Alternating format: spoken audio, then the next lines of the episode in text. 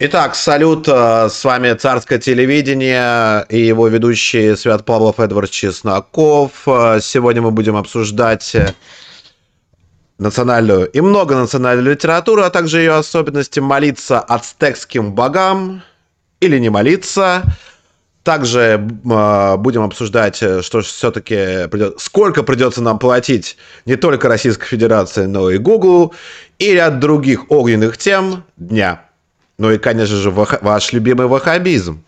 Итак, Эдвард, э, пожалуй, начнем с литературной темы.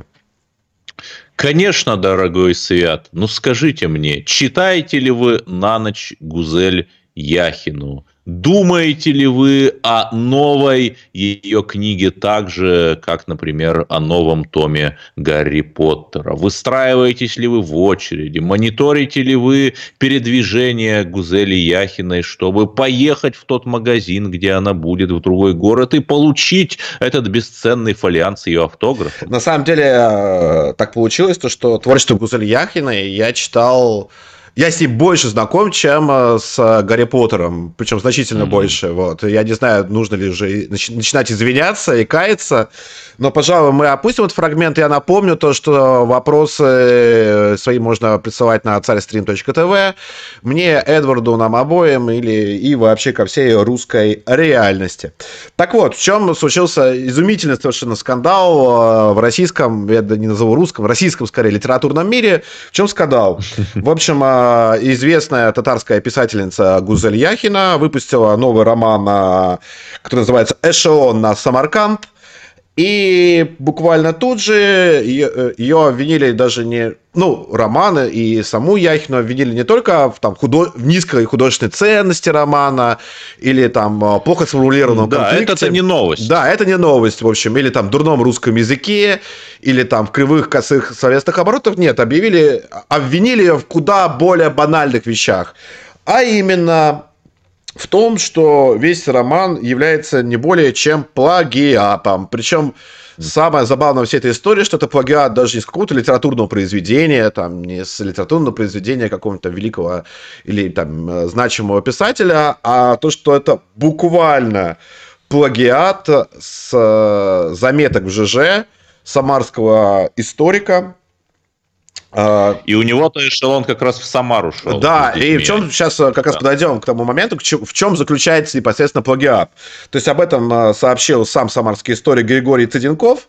Вот. В чем суть книги в двух словах? В общем, книга о том, как в общем, на дворе двадцать третий год, хотя на самом деле должен быть двадцать первый, голод по Волжье, и в общем заморенных, голодающих татарских детей из Казани.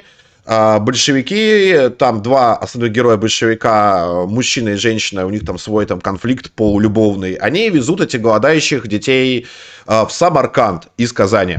Вот. И, собственно, главный герой Дэев и Белые. Вот. Причем Дэев, он там убил, накрошил там несколько десятков белых офицеров, то есть он такой боевой красный пес, который как-то там начинает проявлять какую-то, внезапно проявлять нежность и заботу к татарским детям. И, и, и там молодая, и его антагонист, женский персонаж, белая я, у них, у обоих персонажей нет имен.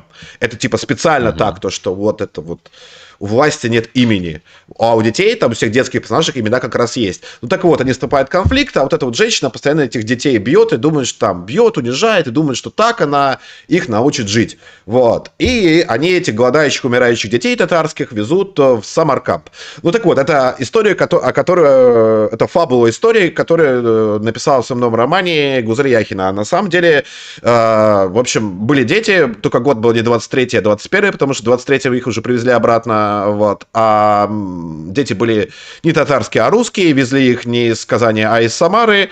И вся эта история была как пару лет написана и сформулирована буквально, причем не только там сама история вот этого вот эшелона, да, в Самарканд, а буквально с теми же даже подробностями, то, что там тоже вот были конкретные там герои, представители советской власти, которые занимались вот этим вот перевозкой, переселением детей из голодающего Поволжья в среднеазиатские регионы. И Яхина скопировал не только саму историю, да, огромное количество ошибок, ошибок там преднамеренных, непреднамеренных, но и даже персонажей это скопировал из этой истории реальных, просто там наделил их какими-то своими многонациональными смыслами. Вот. Сегодня Яхина начала оправдываться, она дала комментарий и РИА Новостям, и Новой газете, если в РИА Новостях там все было довольно сдержано и застегнуто на все пуговицы в духе «ну, я там написала большую, честную, правдивую историю, не понимаю, в чем претензии, и вообще так монографий так много о голоде по Волжье существует на свете, вот, не понимаю, о чем идет речь», то за этим, за ней последовала статья непосредственно «Новая газета», там даже не статья, а комментарий, вот, который там нежно предваряла сама «Новая газета» о том, что вот нашу вот любимую писательницу оболгали, обидели какие-то злобные ноунеймы из Поволжья, вот так вот они обвиняют ее в плагиате, причем там нет никаких доказательств, что это не плагиат. Вообще ноль, ноль доказательств того, что это не плагиат, а то, что вот люди решили оболгать замечательную писательницу, которая получала и большую книгу, получала, и, э, и еще ряд премий, правда, за другой, более известный ее роман «Зулейха открывает глаза». Вот. Там тоже, кстати, история, если кто не читал, он еще и экранизирован, там Чулпан Хаматова, собственно, играет Зулейху, там тоже история, причем в той истории советская власть, она опять-таки угнетает исключительно татар, она, в общем, саму Зулейху, ее переселяют из там, татарской деревни в тайгу, мужа ее убивают, ее там, ее, там, ее там насилуют, вообще. И опять там, это такая вот история про бесконечная пластинка, про угнетаемое нацменьшинство. И поэтому советская власть там, как правило, представлена исключительно русскими. То есть, да, то есть важно понимать оптику, то есть это не конфликт там советский-несоветский, да, там не красно-белый конфликт, а конфликт, условно говоря, Советские, советской власти, которая, которая за скобками скрывается там русский шовинизм, и нацменьшинства. Причем даже не конфликт, а речь о том, как вот этот вот русский шовинизм, который перекрасился из белого в красный, вот продолжает это нацменьшинство угнетать, насиловать, морить голодом и так далее. В общем, все творчество данной авторки, писательницы, не знаю, как правильно, вот, как наиболее сейчас корректно вот, в новой этике, как ее называть точнее, так вот, все ее творчество примерно об этом, на самом деле. Интересно, я вам честно скажу, я прочитал целую одну главу из ее свежего сочинения, ту самую, которую опубликовала «Новая газета». Новая да. газета. Я, у меня отношение к Гузели Шамилевне Яхиной, конечно, более сложное, чем у вас, потому что и... применительно к ее первому роману, кто больше всех возмущался? Вы удивитесь, но это были не русские ватники, правоконсерваторы, монархисты, охранители, а две категории граждан. Там, ну, там Первое, советские, это неосоветские, да, там Прилепин неосоветские, и команда да, возмущались что тоже. Она посмела э, опорочить честный советский ГУЛАГ. И вторая категория, она не менее интересная, возмущались как раз исламисты и татарские, и другие националисты. Я читал вплоть до того их обвинения, мол, она там в романе, при этом люди не читали романа, посмотрели кино, там то ли в романе, то ли в кино нескольких отрицательных персонажей, или там условно отрицательных, но которых потом расстреляли, назвали авторы именами очень авторитетных в Поволжье хазратов. Да, я читал это, да. И, соответственно, вот это претензия. То есть, соответственно, ну, если вот эти группы граждан против Гузели Шамилевны, то вы должны быть за. Ну, не то чтобы, но вот я как-то э, не решил для себя, присоединяться или нет. Но продолжим. Я посмотрел ту самую главу угу. о том, как это белая... Она там, там только она одна действует, едет по деревням, где-то вот в национальном Поволжье, деревни просто вымерли, в некоторых чудом уцелевших избах, где остался кто-то живой, люди реально едят собак, там, там варят три собачьи головы и едят. И учитель... Да, один знакомый также делал. Белая заходит, да, да, белая заходит там в угу. школу, И учитель ее спрашивает: ну вот мы тут с голоду голодаем, вы нам, наверное, столовую откроете при школе? Она такая говорит: нет, я просто с инспекцией. Ну, забавно, но, понимаете, здесь же э, Умберто Эко ввел термин «читатель первого уровня» и «читатель второго уровня».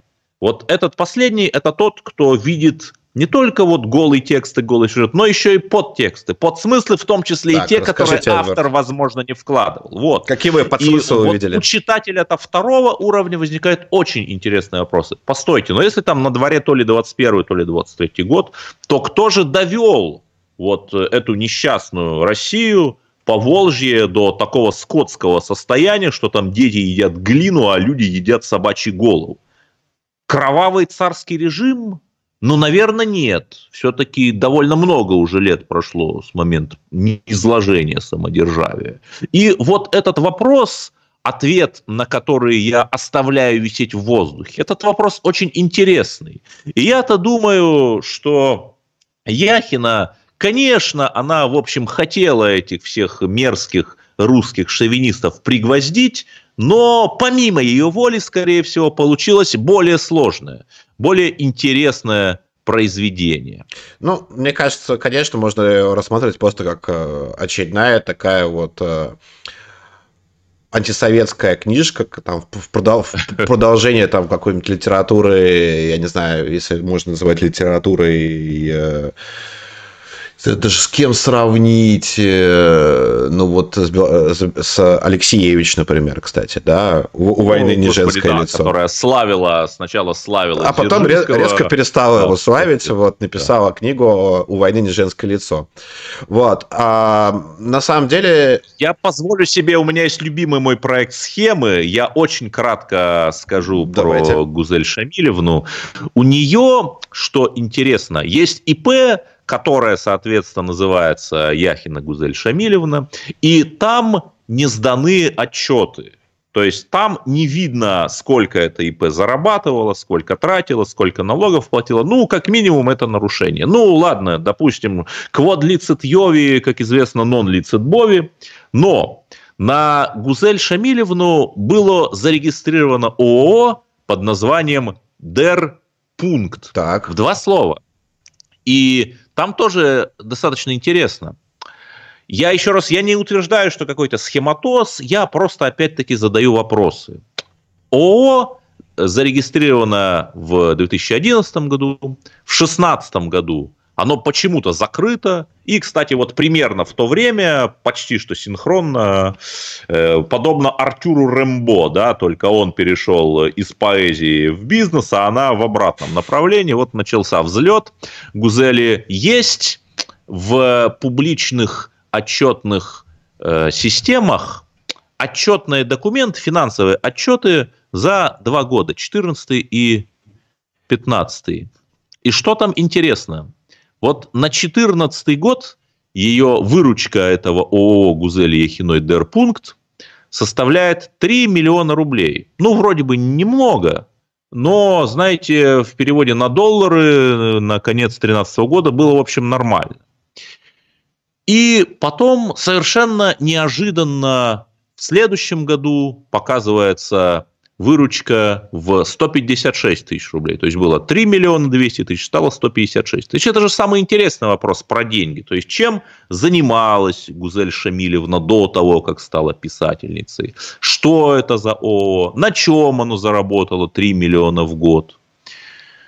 Вот если бы, уважаемые там журналисты какой-нибудь не новой газеты поинтересовались, то, наверное, мы бы узнали какие-то новые стороны Гузель Яхиной. Но мы, в общем, маргиналы, которые где-то на полузапрещенном телевидении в интернет-подполе что-то говорят. Поэтому официальная точно. история, вообще и официальная биография, она говорит о том, что, во-первых, в Москве живет сама Яхина с девяносто девятого года.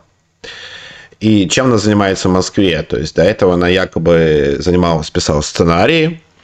Вот, писала, писала на сценарии. Никакой коммерческой деятельности не идет речи вообще. Вот.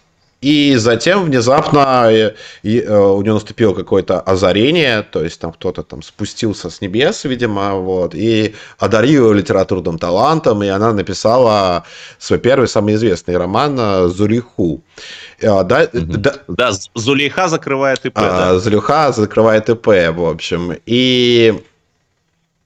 Она опять-таки сама об этом рассказывала неоднократно, о том, что никто не хотел ее публиковать, никто не хотел вообще, она там везде бегала, ходила с этим вот, с этой Зулейхой, никому это было не нужно. Потом она наняла литературного агента, обратилась в какую-то пиар-службу, и эта пиар-служба, в общем, с ее помощью Зулейха была издана, произвела фурор, стала бестселлером и переведена на миллион языков.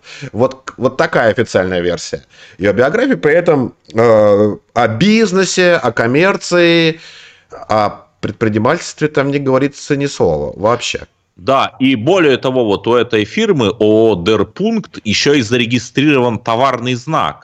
Эмблема, для чего она, по всей видимости, обращалась в некое патентное бюро. Угу. То есть на это все нужны, конечно, деньги. Вот это же всегда интересный вопрос про деньги. Чем она занималась? Но опять-таки мы, люди скромные, оставим этот вопрос висящим в воздухе. Ну, женщина работала. Работала. Да, и в итоге она наработала на, в общем, одну очень... То, что даже скандальную, а очень своеобразное произведение, которое уже было экранизировано и вышло на федеральных каналах. И там была еще вторая книга. И вот третья, а вторая была сборник каких-то историй про татарских детей. Вот. То есть это такая сборник новелл. А вот третья, вот, которую мы сейчас обсуждаем, оказалась плагиатом. Меня, кстати, вот больше всего во всей этой истории э, трогает даже не то, что... внезапно тут, да, так вышло, неожиданно и неприятно, а то, что мало кто на эту тему вообще рефлексирует и беспокоится. Та же «Новая газета» говорит, она тут же встает на сторону Яхиной, не задает вообще, ну, вы берете интервью, не задает никаких вопросов, то есть там все вопросы уже с готовыми подводками, там, расскажите, почему вам так завидуют, в общем. Вот, наверное, завидуют вашему роскошному таланту. Она так как говорит, ах, да, да, видимо, так, я вообще не хочу говорить ничего на эту тему. Вот, ну, блин, это так выглядит жалко, в общем, так странно, потому что, ну, если тебя... Это серьезно, плагиат — это очень серьезное обвинение. И вопросом о том, о том, что в моем тексте все правда, а вы все врете, ну, мне кажется, в приличном обществе, тем более в литературном мире, так просто нельзя отделаться. А я вот расскажу о другой книге, коротко, которую почему-то... пока что не стали с такой бешеной скоростью пиарить. Это книга малоизвестного русскоязычного автора. Его зовут Антон Серенков. Называется «Чемодан. Вокзал. Россия». Никогда не догадаетесь, там действие происходит в оккупированной mm-hmm. немцами Белоруссии. Это детектив, который буквально с первой страницы вас затягивает, и совершенно непонятно, что к чему. И это жанровая литература. Я, да, но сделано невероятно хорошо. И вот об этом Серенкове я узнал совершенно случайно из, из телеграм-канала Владимира Лорченкова. Серенков просто опубликовал книгу в открытом доступе на группе ВКонтакте, которая так и называется «Чемодан. Вокзал. Россия». Ну, вот то есть она даже не издана. Зайти. Да, нет, ну она издана как самиздат такой угу. электронный. То есть, если бы у нас существовал... А, еще такая забавная история. Там через всю книгу идет такой тонкий-тонкий глум над белорусскими змагарами, которые, значит, сотрудничают с нацистами, угу. когда там змагар в вышиванке сидит в комендатуре и там управляет вот этим белорусским городком, где происходит действие, буквально под портретом Гитлера сидит в вышиванке и управляет. Но это забавно. Но если бы у нас нормально функционировал литературный процесс, если бы Роспечать, Федеральное агентство по печати и массовым коммуникациям, которое, слава богу, сим летом упразднили, не занималось непонятно чем, то этого человека, ну, как молодого автора, наверное, не статысячным, но десятитысячным тиражом издали. Его бы уже, несмотря на коронавирус, вывезли на какую-нибудь книжную ярмарку, хотя бы в Зуме. Ему бы устроили гастроль по России, встречи с фанатами. Фанаты бы узнали нас за день до его прибытия о том, что они фанаты и что надо приехать. Но у нас люди любят литературу. Но вот, к сожалению, издательство, не буду даже говорить, как оно называется, все знают, оно пропагандирует все, что угодно, кроме настоящей русской литературы. Ну, дело, ну, дело в том, что, в принципе, у нас литература мира во многом монополизирован и очень сильно идеологизирован, причем идеологизирован не самую лучшую сторону, как вы понимаете. Но есть и хорошие примеры. Например, совершенно очаровательный роман Елизарова, который вышел в прошлом году, «Земля», на семьсот страниц, просто... Безумно, безумно красивая история о русской смерти просто. Причем исследование, это же не история, это исследование русского Танатоса, подано в нескольких измерениях. То есть в коммерческом измерении, как работают, например, это очень познавательно, ритуальные конторы, как работают...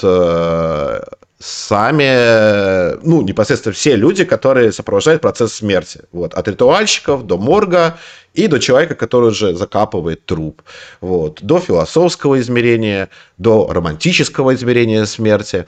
И это безумно красиво. Это такой вот прям хоро- в хорошем смысле русская готика. То есть это в хорошем смысле наследие Мамлеева, наследие Южинского кружка. И, наверное, это вот первый такой именно... А, именно э, попытка сделать именно монументальный труд, вот, э, монументальный труд о русской готике. Он был удачный и, правда, и более чем даже признанный. То есть, там, Елизаров получил нацбест, получил еще несколько премий. И, и в общем-то, да, иногда хорошая, настоящая русская литература, она прорывается... прорывается сквозь вот эту пелену, сквозь вот это вот тягучее болото из э, Зулейхи, э, Быкова, Зильбертруда и прочих всех этих господ.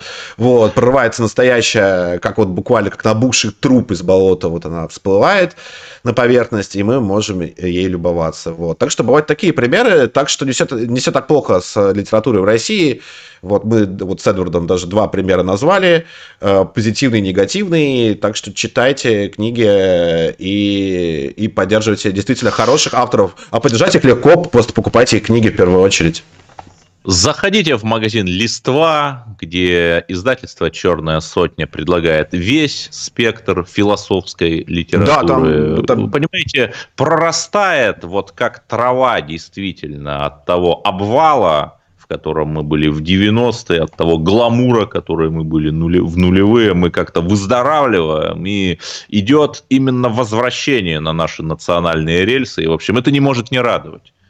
Да, и не только «Листва», я бы еще исполнил и Циолковский, у которого тоже есть собственное издательство, которые издают параллельно Маринетти, Эвелу они издают, и много других прекрасных авторов, которых мы любим и ценим.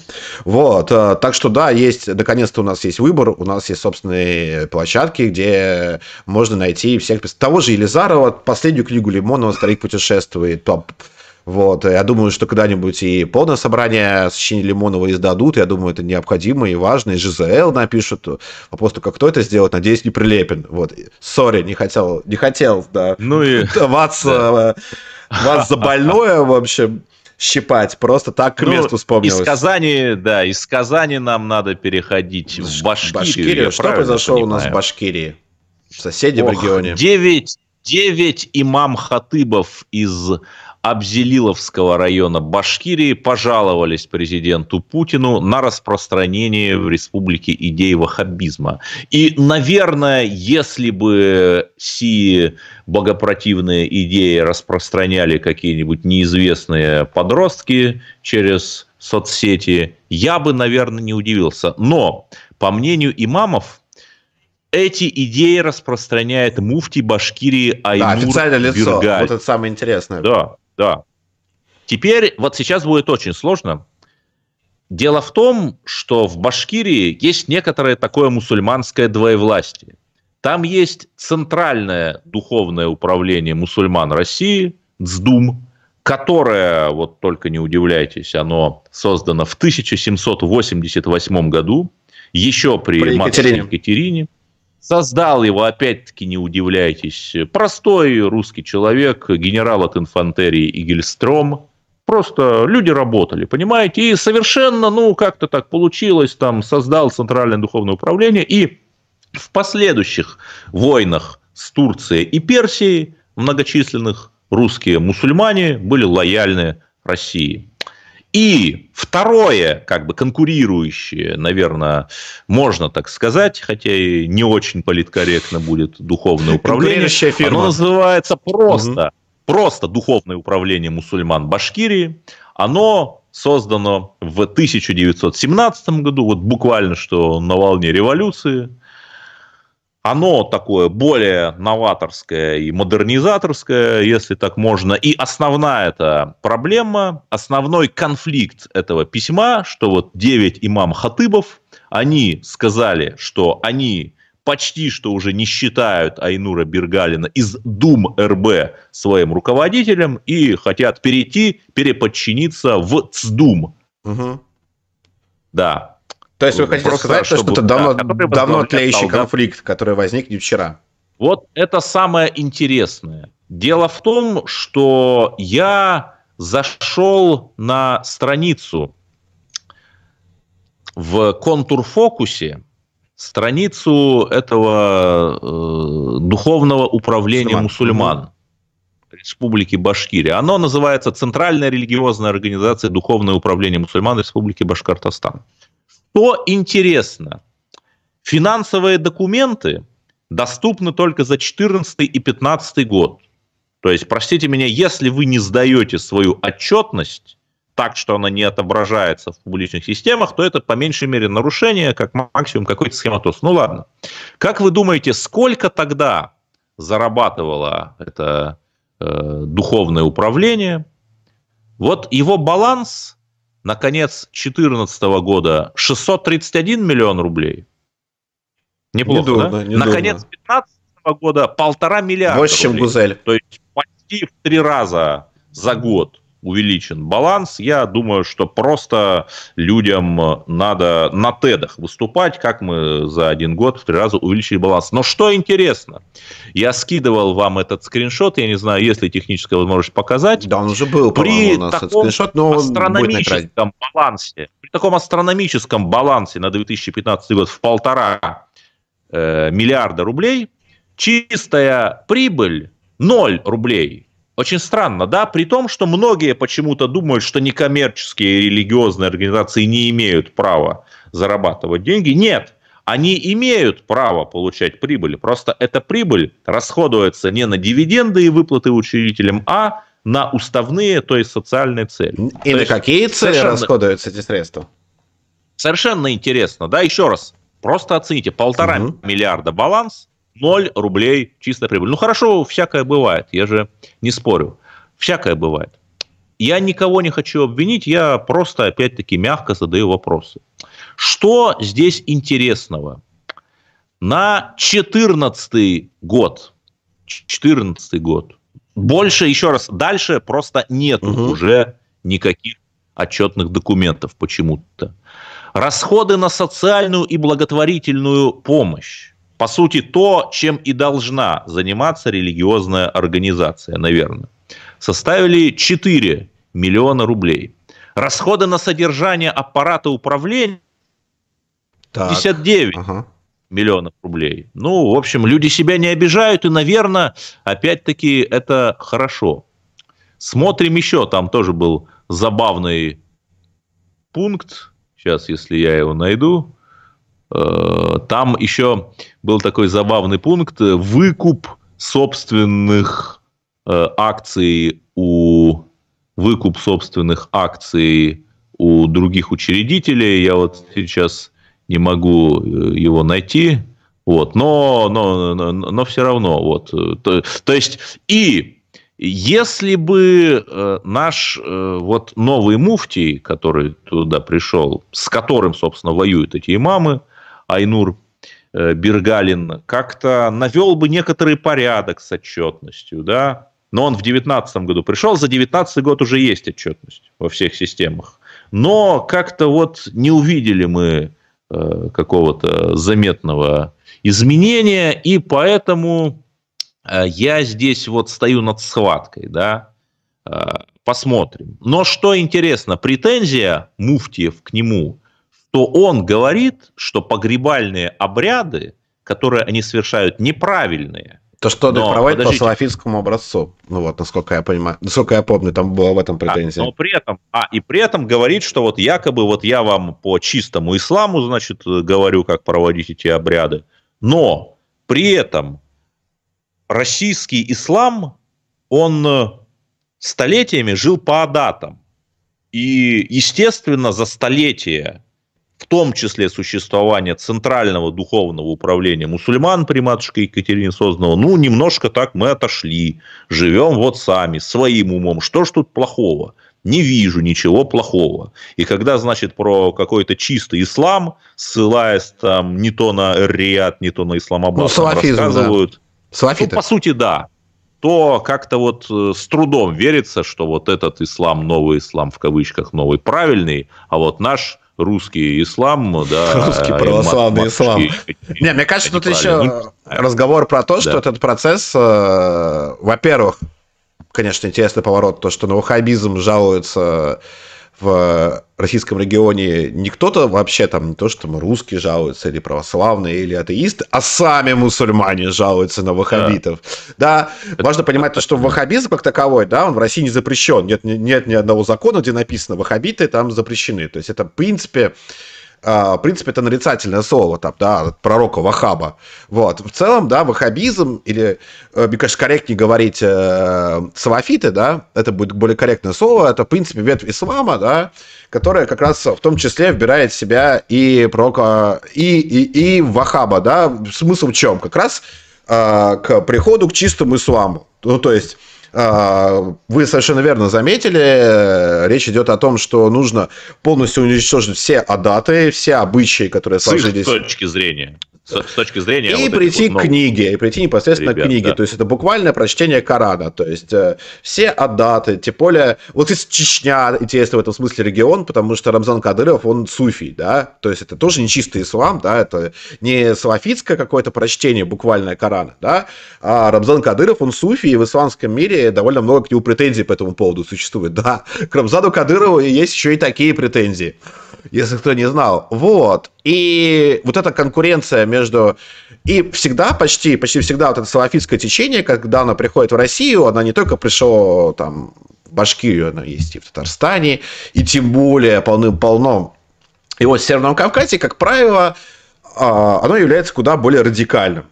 Причем радикальным, граничащим непосредственно с исламизмом. Как у нас Эдвард любит говорить, не путайте ислам и исламизм. Вот не будем, ну, хорошо.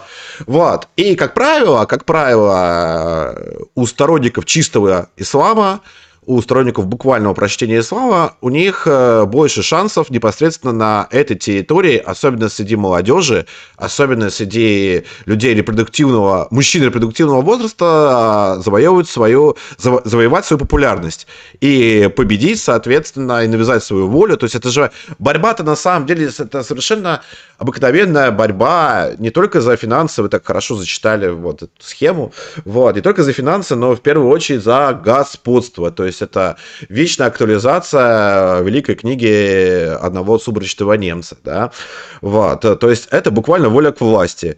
И, как правило, да, вот на смену старого, ну, условно традиционного в данном регионе ислама приходят вот эти вот молодые горячие ребята, а дальше эти молодые горячие ребята начинают взрываться, вот, такими фейерверками, вот. А потом это начинает распространяться и за пределы этого региона, мы эту ситуацию видели неоднократно, да, вот. Даже это можно, э, этот процесс можно увидеть прекрасно по горькому российскому опыту двум чеченским войнам, потому что Первая чеченская война, она, в первую очередь, была националистическая, а не религиозная, да, то есть это были чеченские националисты, которые э, истребляли русских, то есть, да, это было.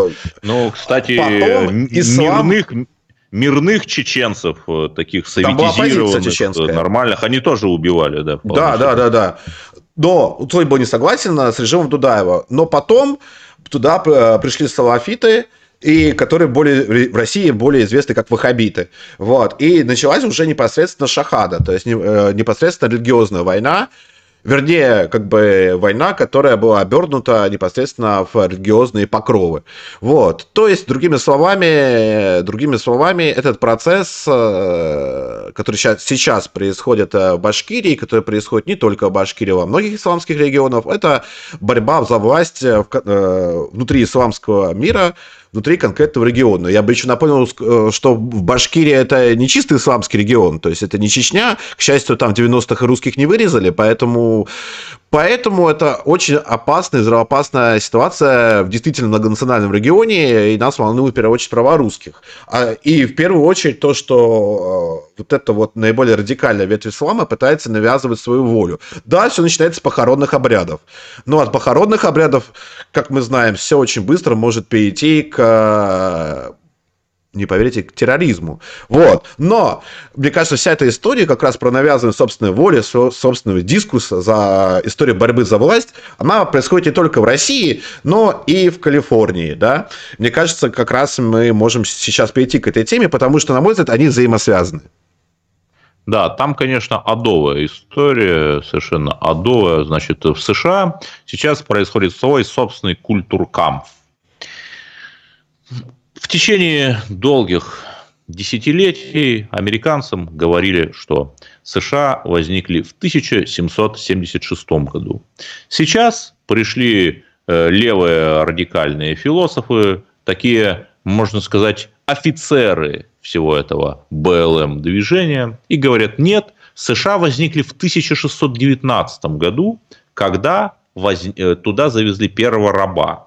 Соответственно, у вас, дорогие американяне, есть историческая вина, и вы должны каяться, каяться и так далее. Но чтобы внедрить соответствующие идеи, широко их распространить, нужно что делать? Правильно, контроль над образованием. Собственно, здесь правильный вопрос, там, что делали большевики с образованием и так далее. Ровно то же самое. Есть методический материал для калифорнийских университетов, а чтобы вы понимали, Калифорния – это самый развитый штат США, там живет сорок миллионов человек, еще наша оппозиция очень любит сравнивать ВВП Калифорнии там, по разным показателям и так далее. Кремниевая долина, опять-таки, это же один из самых экономически развитых, самый экономически да, развитый да, регион да, США. Да. Причем понятно, что если Илоны Маски, Сергей Брины и прочие Цукерберги просто переедут вместе со своими программистами из Кремниевой долины, там, ну хотя бы в Техас, а Илон Маск уже на полном серьезе заявил, то уже упадет, потому что вот эти вот нематериальные активы, слагающие, собственно, капитализацию этих компаний, это не какие-то заводы и фабрики, да, которые нам царь-батюшка строил, а вот это вот что-то такое витающее где-то на облачных серверах. Но не будем отвлекаться. И э, на самом деле эта история возникла давно, просто на New York Times сейчас написали. То есть, чтобы вы понимали, это уже там, просто, значит, почему New York Times обратили на нее внимание? Да. Вот. Там создали образовательную программу, где рассказывали студентам о разных геноцидах и разных институциональных угнетениях, ну, подразумевая, что главное, угнетатели – это белые цисгендерные мужчины. И там, например, практически ничего не говорилось о Холокосте, и практически ничего не говорилось, что вот в тридцатые сороковые годы самым вообще по всему миру угнетаемым меньшинством были евреи. Ну, я сейчас не иронизирую, это вот реально так. Вместо этого там было написано, что евреи угнетают палестинцев, там было написано, что нужно поддерживать кампанию бойкота Израиля, ту кампанию, которую продвигают всевозможные полубезумные леваки. Да? Хотя, в общем, мне кажется, что там это не наша, конечно, война, но нужно очень четко разделять там, те территории, которые Израиль аннексировал, там, его исторические территории. Ну, давайте Ладно, к, ну, не будем... к программе вернемся. Да, да вернемся. Вот. И что самое забавное, ну хорошо, евреев обидели. Не то, что обидели, а просто не упомянули, хотя их, простите меня, живет миллион человек в Калифорнии. И по данным Нью-Йорк Таймса, евреи – это то меньшинство, которое чаще всего подвергается атакам ненависти, нападениям в Калифорнии. То есть забавно, Калифорния такой стопроцентно демократический штат, там разрешены гей-парады и все такое, но вот на евреев нападают. Давай что там не подсказывает, что это белые. Да. А, к ацтекам все просто. Да, да. Там, значит, были упомянуты всевозможные религиозные гимны, то есть самое, что есть языческие, в том числе там некого ацтекского божества, прямо вот. Это то, что студентам надо учить, вот эти религиозные гимны. Проблема в том, что это ацтекское божество, ему приносили человеческие жертвы. И эти религиозные гимны возносились в процессе человеческих жертв. Вот если кто смотрел фильм Мела Гибсона «Апокалипсис», да, там не совсем ацтеки, а куда более южные мезоамериканские народы, но все же... Но все там же. Довольно ярко это вот. пока показано, да. да. да. И э, масштаб скандала, о масштабе скандала говорит то, что вот эту всю безумную леволиберальную историю полощут на страницах леволиберальной газеты New York Times, то есть, ну, уже ребят хватили. А что? Да, New York Times а... буквально вышел в окно просто от того, что ребята пропагандировали с года в год леворадикальную повестку, права человека, борьбу за, свобод... за права угнетенных меньшинств, и в итоге угнетенные меньшинства взяли и написали программу. И при этом программа состоит во многом, а местами целиком и полностью, из местечкового национализма. В данном случае местечкового национализма мексиканского. Я напомню то, что, в принципе, да, мифология, любой национализм строится на национальной мифологии, так или иначе. Вот. И э, мексиканский национализм, да, мексиканцы, кстати, считают Калифорнию своим регионом, да, то есть, как бы, в чем взрывоопасность? Нет, смотри, так она и была до тысяча восемьсот сорок девятого года. Ну, да, правда, там они воевали уже, да, регионом, да. Да, но они Хотя считают это до сих деле, пор, Калифорния, до сих пор, да, там еще была вот, испанская порт, корона, я напомню, да, да. вот, а, и в чем суть мифологии мексиканской националистической, да, потому что вот эта вот вся история с э, богами ацтекскими, да, она получилась неспроста, не просто потому, что сумасшедший какой-то там проник и написал, нарисовал там бога и призвал всем там спарывать другу животы, нет, это был далеко не сумасшедший, и это был довольно осознанный шаг, потому что за... Э, вот этой вот СЖВ-программкой, да, для учеников скрывается мексиканская националистическая повестка. В чем основа национального мифа мексиканского, да? В основе национального мексиканского мифа есть миф о ацтеках, да, изначально там, да, современная в целом, да, мексиканская культура и в целом их государственная парадигма, она рассказывает о том, что были мы ацтеки, мы предки не, никаких не завоевателей, никакого не Кортеса, никаких там э, конкистадоров. И конкиста это было очень отвратительное явление по завоеванию и уничтожению нашей культуры, наших предков, а наша культура это ацтеки. Вот. И мы потомки, соответственно, ацтеков. При этом самое смешное во всей этой истории, что и при этом вся в этот нарратив, да, он же, учитывая количество выходцев из Мексики, находящихся на территории США, вот, он, в принципе, он им и адресован. То есть, как бы, он не адресован, не знаю, там, иудеям из Нью-Йорк Таймс. Как бы они чихать хотели там на Холокосты. Вот, им все равно совершенно, потому что они двигают свою националистическую повестку. И, в общем-то, правильно делают. Вот, это как раз в их интересах. Другой, другой вопрос. Вот есть, кстати, прекрасный блог на тему конкисты и завоевания, в том числе Мексики и королевства ацтеков, что этот миф, он насквозь лживый. То есть, да, то есть, как бы не было никаких великих ацтеков, не было никакой... Не, ацтеки-то были, но они были не великие, никакой гениальной великой цивилизации не было. Но они и просто на... угнетали другие индейские племена, и более того, жертву приносили, не а христиане было прекратили. Никакой все. Расовой войны между белыми угнетателями и угнетенными ацтеками, потому что как только Кортес и конкистадоры в очень маленьком количестве, да... Ну, э... У них там четыреста человек было, там всего, десять легких орудий, всего, да... да э... начали свой поход в Мексике, их поддержали буквально все остальные племена, которых резали и угнетали ацтеки. А ну, практически кор... это напоминало поход Стрелкова на Украину. Да, то есть... По сути, да, по сути, как бы это такая же история, как и украинская. То есть мексиканцы, они почему-то выбирают почему, выдуманную сказочную историю с гениальными ацтеками, которые жили примерно даже не на уровне раннего европейского средневековья, а на уровне темных веков, да, вот, которые следовали после разрушения Римской империи. И между великой испанской культурой, которая породила, которая подарила нам целую плеяду замечательных и литераторов, и художников, и много кого еще. Ну, в том числе и завоевателей, и мореплавателей, да. И Кортес без поддержки бы на месте бы не факт, что смог бы так быстро и оперативно завоевать, там, справиться там, с ацтекской цивилизацией, пускай довольно отсталой, если не поддержка всех остальных индейцев, которые ацтеки буквально резали и, и приносили им жертвы. И вот на этом моменте, что никакой расовой там войны не было, и то, что все это сказ сказочки на уровне, там, не знаю, Чарли Мэнсона, Хелтер Скелтер и так далее. То есть это просто фэнтези. То есть в основу всего этого национализма мексиканского, как и вот украинского, лежит натуральная фэнтези, да, правильно, великих ацтеков. И теперь вот эта вот очаровательная фэнтези, которая, она попала буквально в государственную учебную программу в Калифорнии и, и преподается как урок СЖВ культуры, где нужно уважать нацменьшинство. А нацменьшинство э, под этим соусом преподают свой собственный национализм, свой собственный местечковый шовинизм. Вот, вот такая история. И, конечно, люди не поняли, в общем, как... Я думаю, что вот ребята из New York Times до сих пор не поняли, какого демона они просто выпустили с табакерки, вот, а демон вот, вот он уже.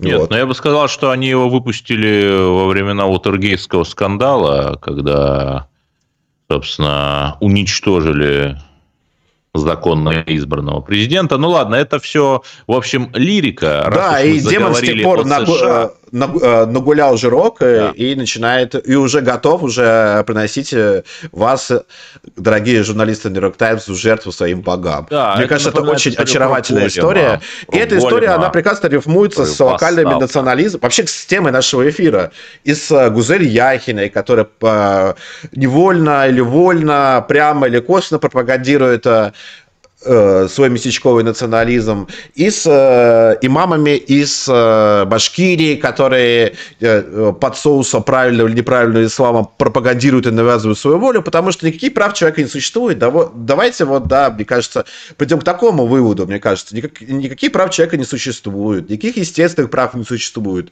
Существует группа людей самых разных, которые объединяются по этническому, языковому, религиозному, какому-то другому принципу. Эти люди, как старые доброй книжки, это вот буквально прочтение Ницше, пытаются навязать свою волю всем остальным. И сейчас этот процесс происходит под названием там Радфем, или под названием СДЖВ, или под названием а, а, БЛМ, неважно. Это просто а, типичная борьба за власть. Вот мы ее видим, и она вот проявляется даже таким неожиданным образом, как поклонением языческим ацтекским божествам.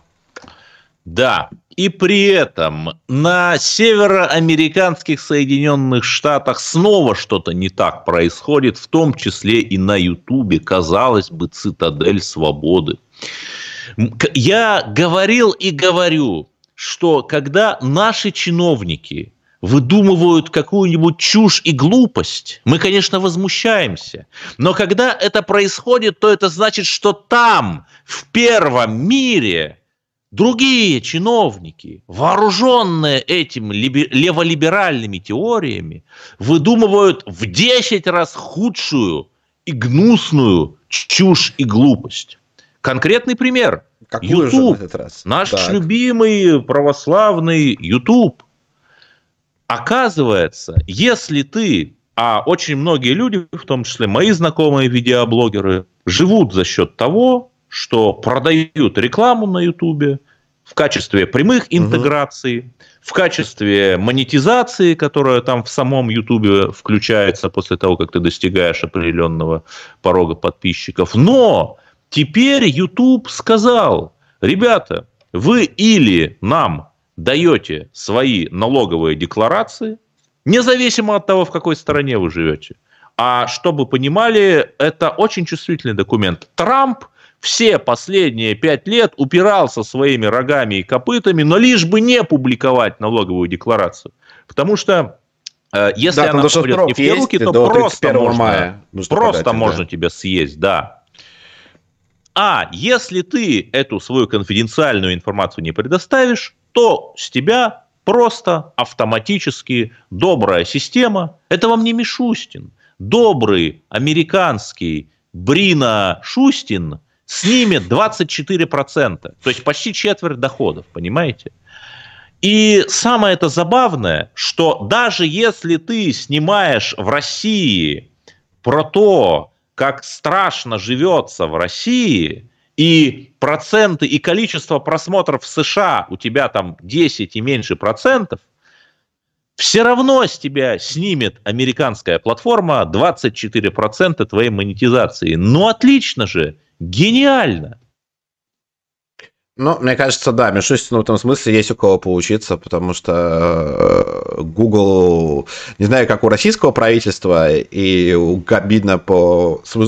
Не, ну неплохо, конечно, вот, с выжиманием денег из камня. Но у Гугла и у Брина все будет... Все неплохо. Тем более, тем более они поставили прям конкретные сроки. То есть, все, вот, до тридцать первого мая сдаем, не сдаем, четверть платим. То есть, все, то есть, уже никуда ты не уйдешь. То есть, опять-таки, это разговор, мне кажется, о мощи корпораций и государства, которые да, мы и говорили вчера. И люди себя называют корпорация добра. Ну, вы, хотите, этом... вы не хотите платить на добро, я не знаю, Эдвард? У меня Вам нет жаль? видеоблога и нет монетизации. Наверное, мне пока что Сергею Брину нечего платить. Друзья, я раз... напомню, присылайте донаты, в общем, да. на добро царь стрим точка ти ви. У нас эфир уже зака... идет к концу, логическому завершению, так что у вас последняя возможность задать свои вопросы. Да, и понимаете, еще раз, наше государство... Оно парадоксальным образом оказывается куда более человечным, чем вот э, все эти американские цитадели демократии. А что да, делать? Смотря в чем. Ну, я все-таки оптимист. А что делать? Надеяться, донатить на царское телевидение. Потому что только независимые, друзья, информационные проекты могут доносить до вас реальную правду, говорить о том, что реально волнует и беспокоит вас, наших телезрителей, ни от кого не зависеть, ни от э, мистера майора, ни от товарища майора, да, и самое главное, нести свет и просвещение. Аминь. Друзья, э, на, этом мы, на этой прекрасной ноте мы с вами прощаемся. Вс- всем подписываться на Царь.чат. Сейчас мы... Сейчас Эдвард идет на следующий эфир, а я иду в царь, царь стрим, и мы с вами обсудим темы, вы зададите свои вопросы и все, что мы не обсудили сегодня. Вот, на самом деле, мы обсудили почти все. Читайте прекрасную русскую литературу, поверьте, она жива. Любите искусство, слава России. Всем пока. Все будет хорошо.